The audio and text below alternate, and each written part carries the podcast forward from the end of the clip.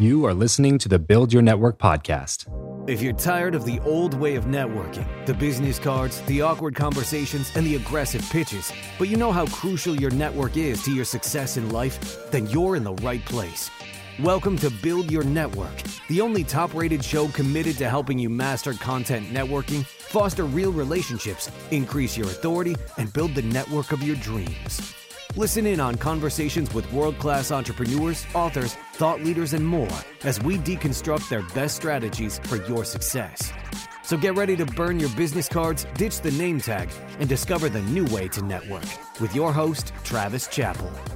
All right, everybody, welcome back to the Build Your Network podcast. David, thanks so much for joining me on today's show. My pleasure. Yeah. Thanks, Eric. Glad to have you here. And uh, we always love to start these episodes off by building some context as to who you are. So take us back to, say, middle school, David. What was on your mind at that time? Where did you think your future was uh, headed in those early, early days?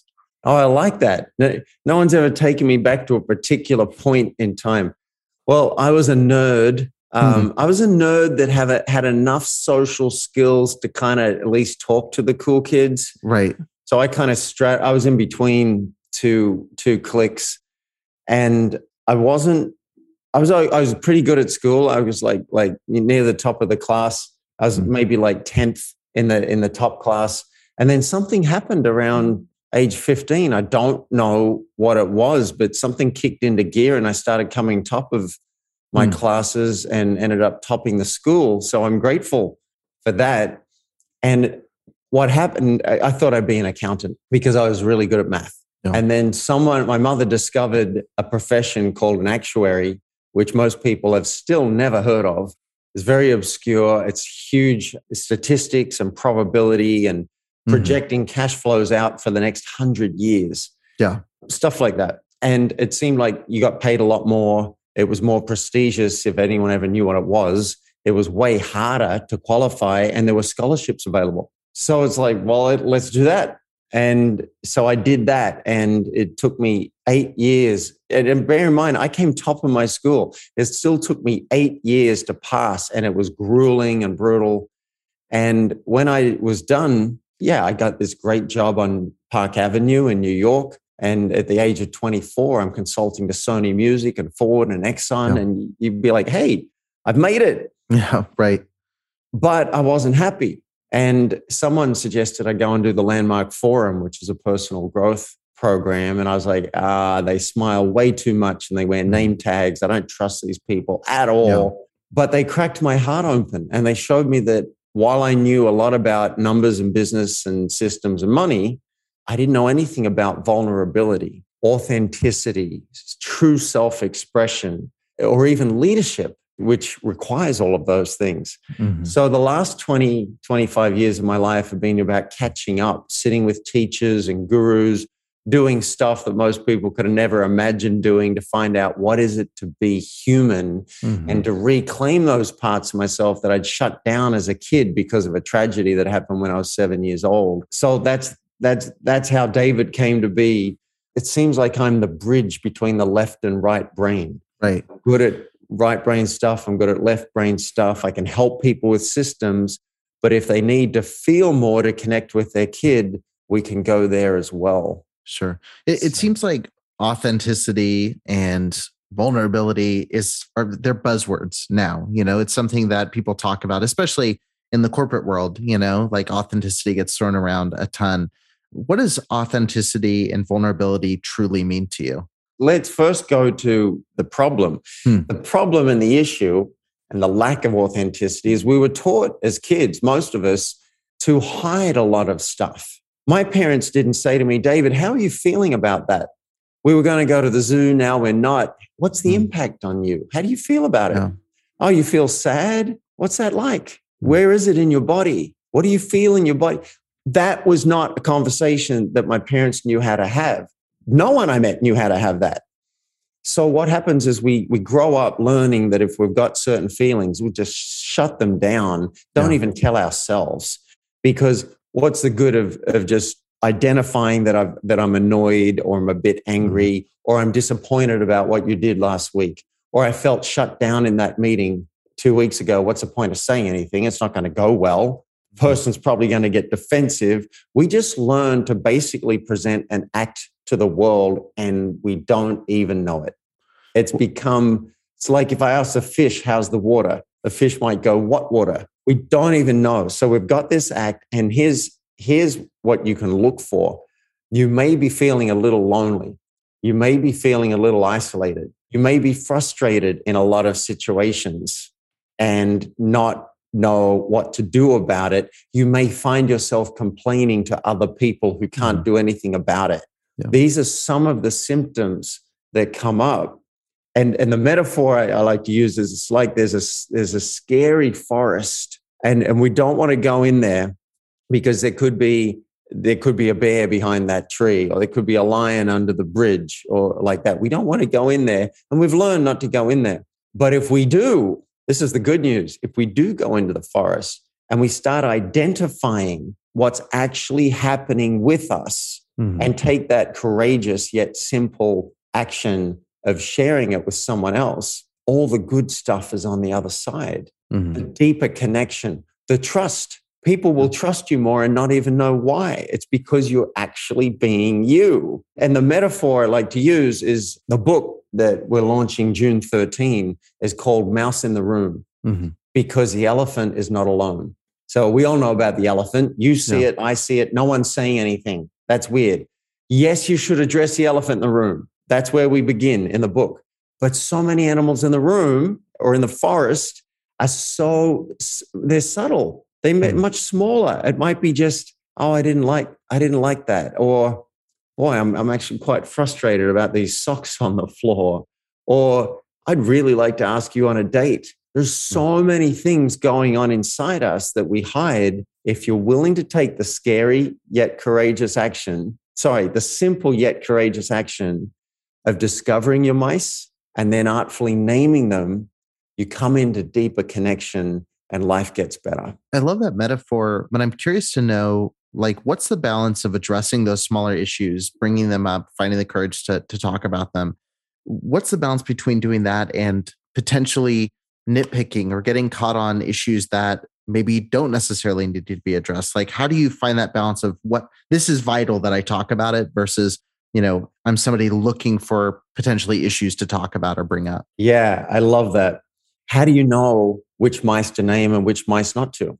Do you just have no filters and mm-hmm. just share everything? Hey i hate this room. That color looks bad on you. You've gained 20 pounds haven't you? No i'm not talking about that.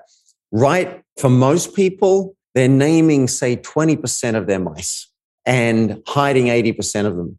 What I'm encouraging is that you shift that and you start naming 80% hmm. of your mice and you keep 20% of them to yourself.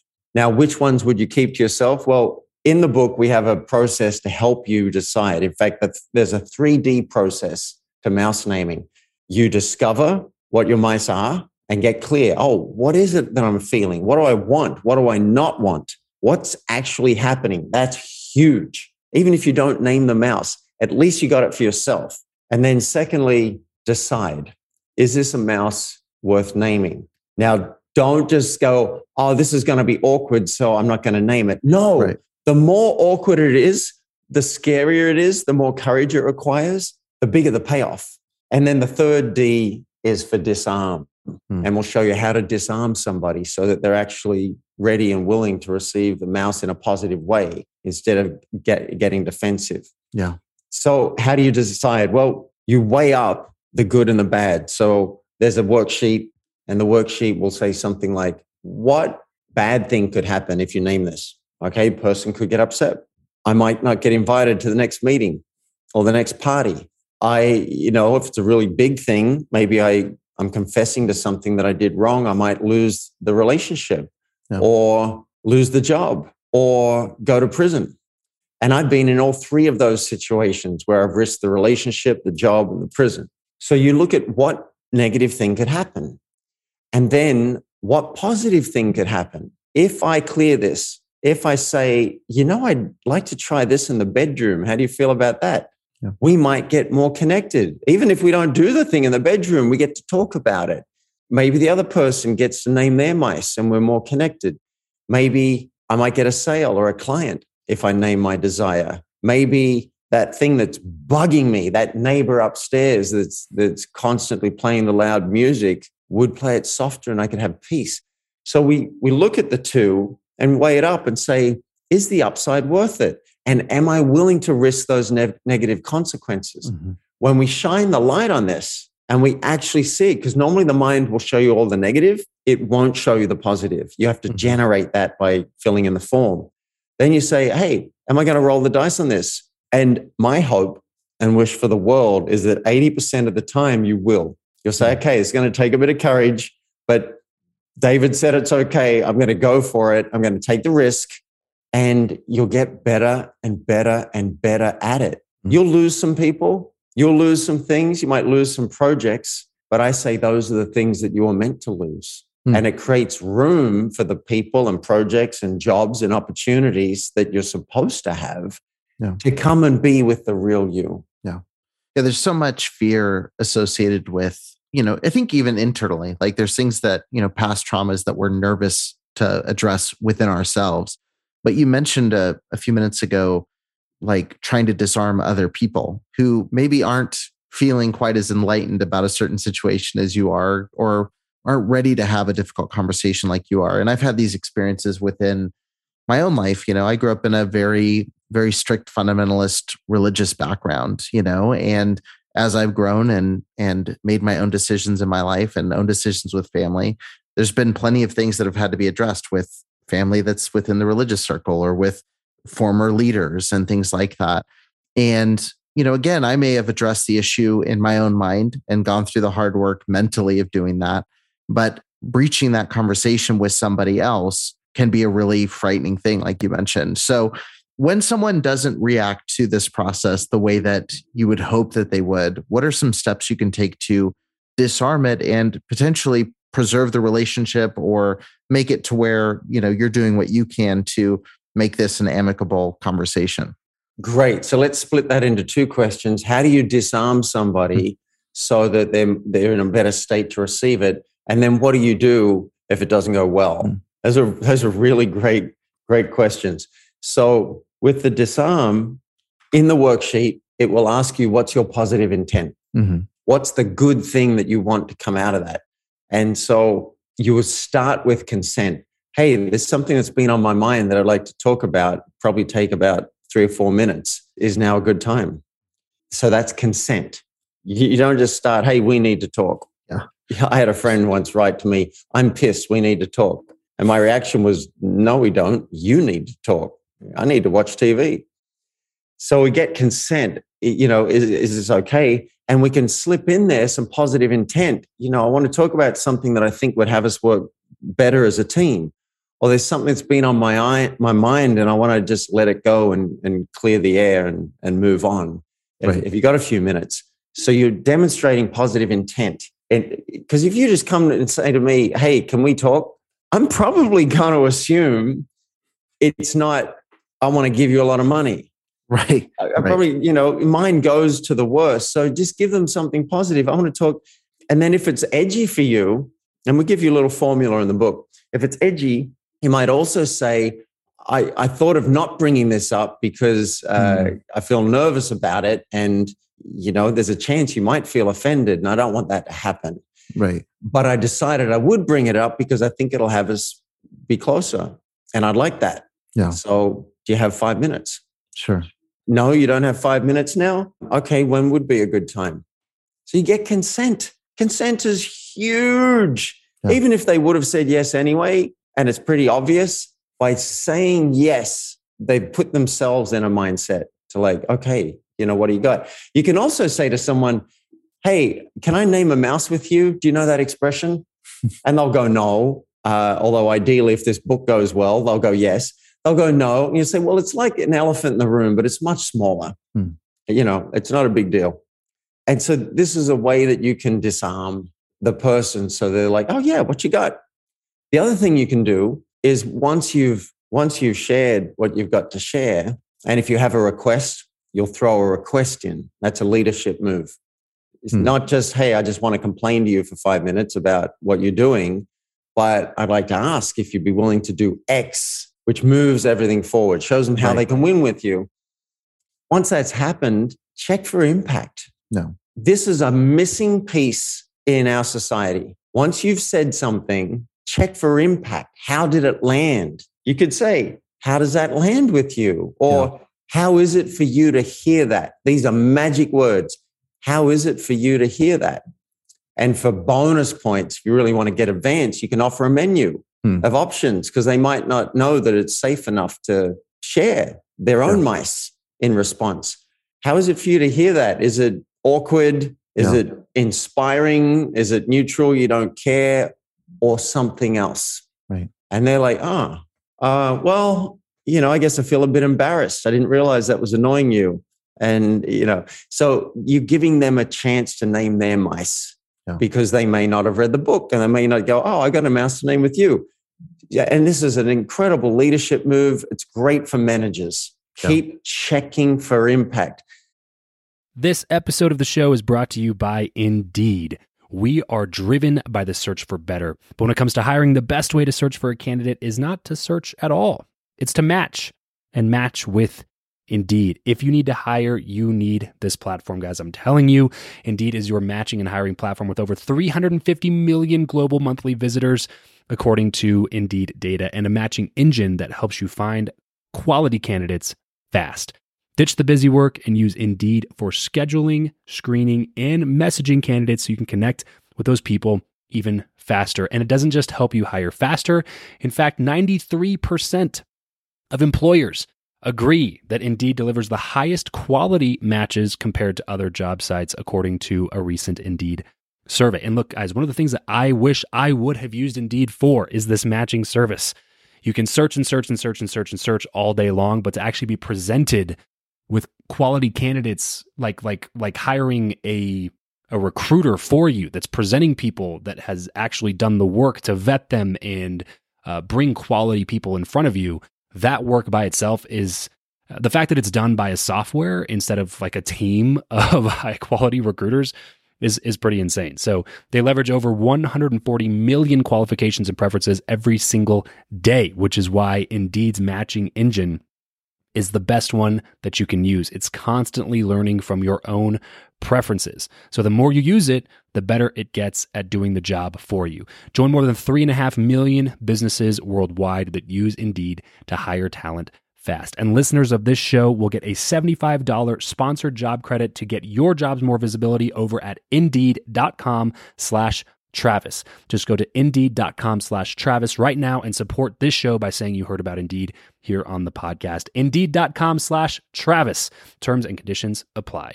If you need to hire, you need Indeed.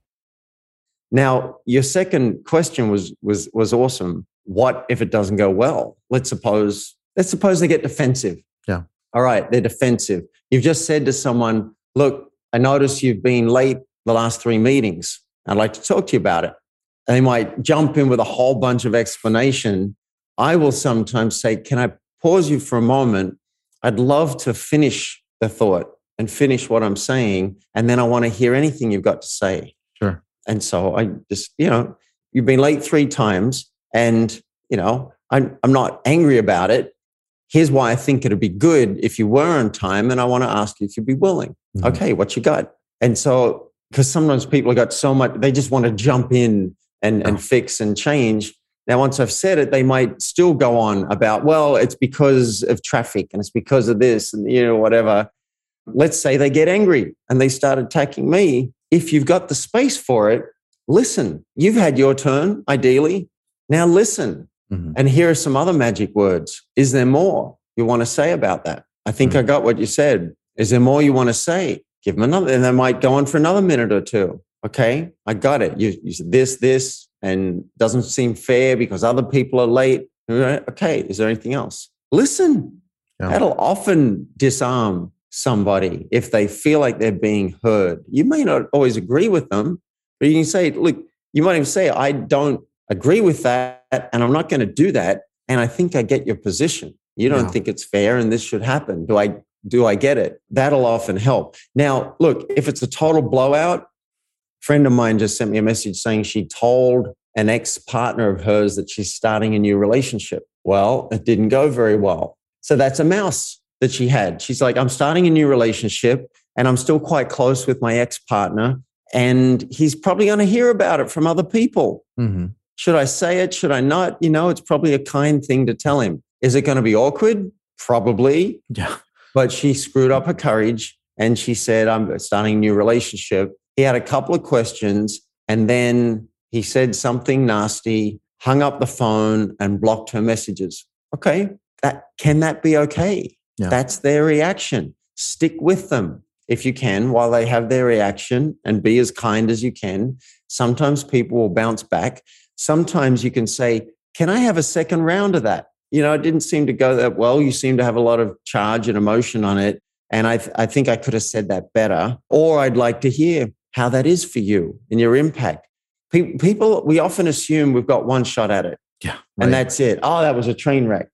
No, that was round one. Hmm. Round two might go differently. Or if it's with someone you really care about, you might be willing to do a round three and a four and a five until you get each other's position, the charge has been run off.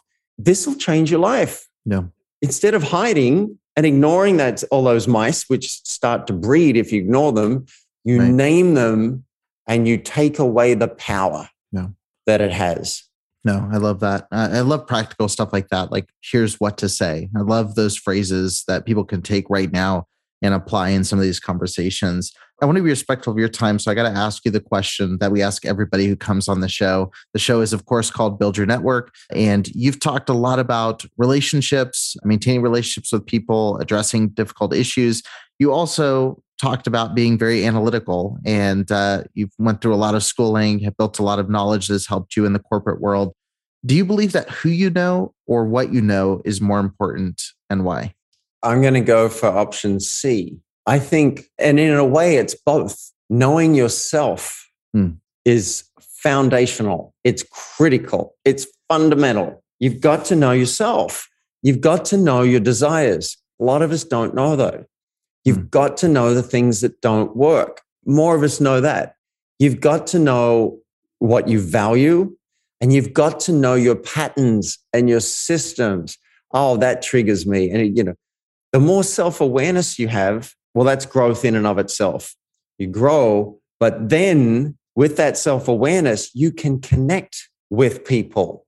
You can build your network three times faster. Yeah. If you know yourself. So, Mouse in the Room is written specifically to help you uncover who you are so that you can tell the truth with other people. You're going to build your network faster. If you're just doing bullshit, bullshit, bullshit, bullshit, then people are going to move on pretty fast. You may not even be thinking I'm doing bullshit, bullshit, bullshit, but you're just like, you're just, maybe you're networking, you're out at an event and you're really trying to get something from someone, but you don't say that. Mhm. You're trying to like come at it from an angle, which isn't wrong, but they're going to feel it and they're going to move on.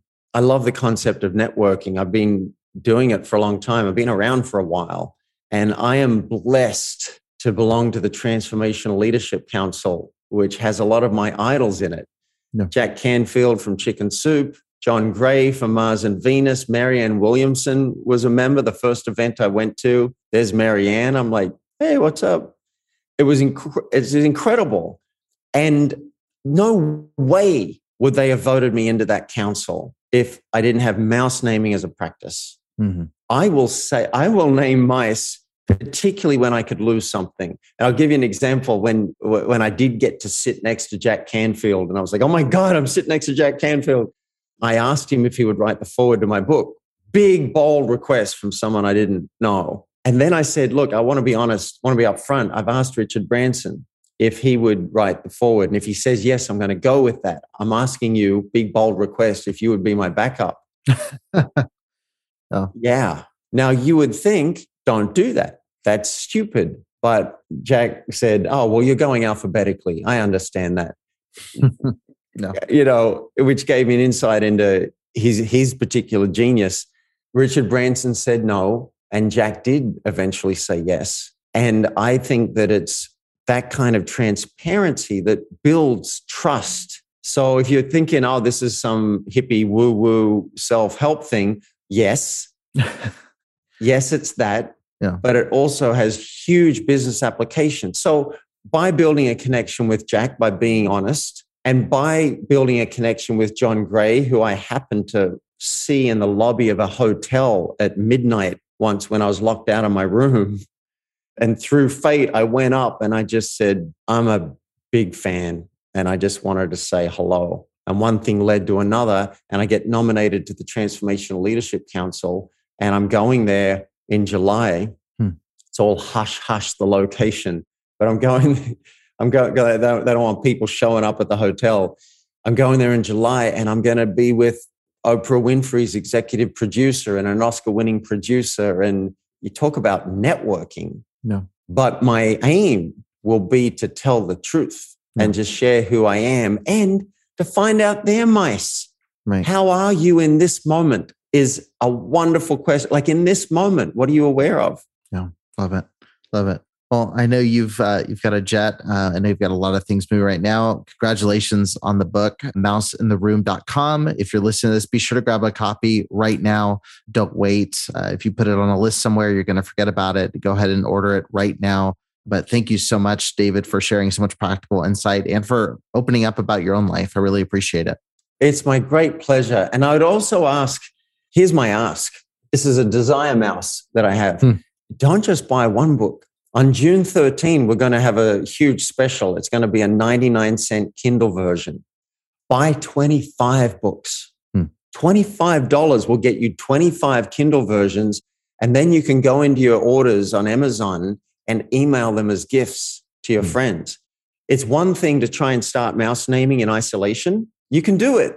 It's a lot harder. Yeah. But if your friends, your coworkers, your kids, your partner, your relatives, if they've read the book, your life will get so much better and so much easier. So, and it'll help us get to the to the bestseller list on Amazon. So, yeah, sure, buy a book, buy the physical book, buy the Kindle. 25 bucks will get you 25. It'll help us and it'll help start a mouse naming revolution. And you can do that at mouse. Go to mouseintheroom.com. It'll show you exactly how to do it. Plus, we're going to have some huge bonuses just for buying in that launch week. And I want to be able to share those with you as well. Mouseintheroom.com. Perfect. Love it. Head over to mouseintheroom.com, grab 25 copies of the book. Thank you so much again, David, for jumping on. My pleasure. Thanks, mate. That's it for this episode. If you want to connect with Travis and other like-minded people who also listen to the show, then you're going to want to head over to travischappell.com slash group to join his free Facebook group, Podcast to Profit. Travis will see you there. And remember to leave every relationship better than you found it.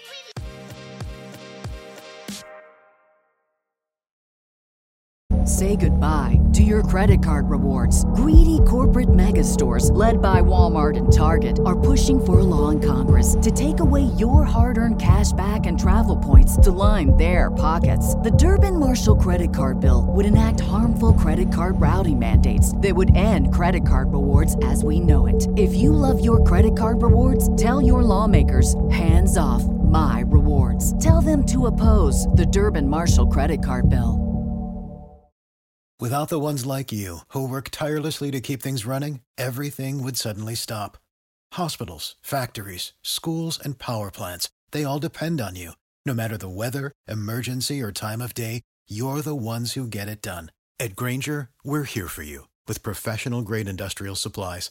Count on real time product availability and fast delivery. Call clickgrainger.com or just stop by. Grainger for the ones who get it done.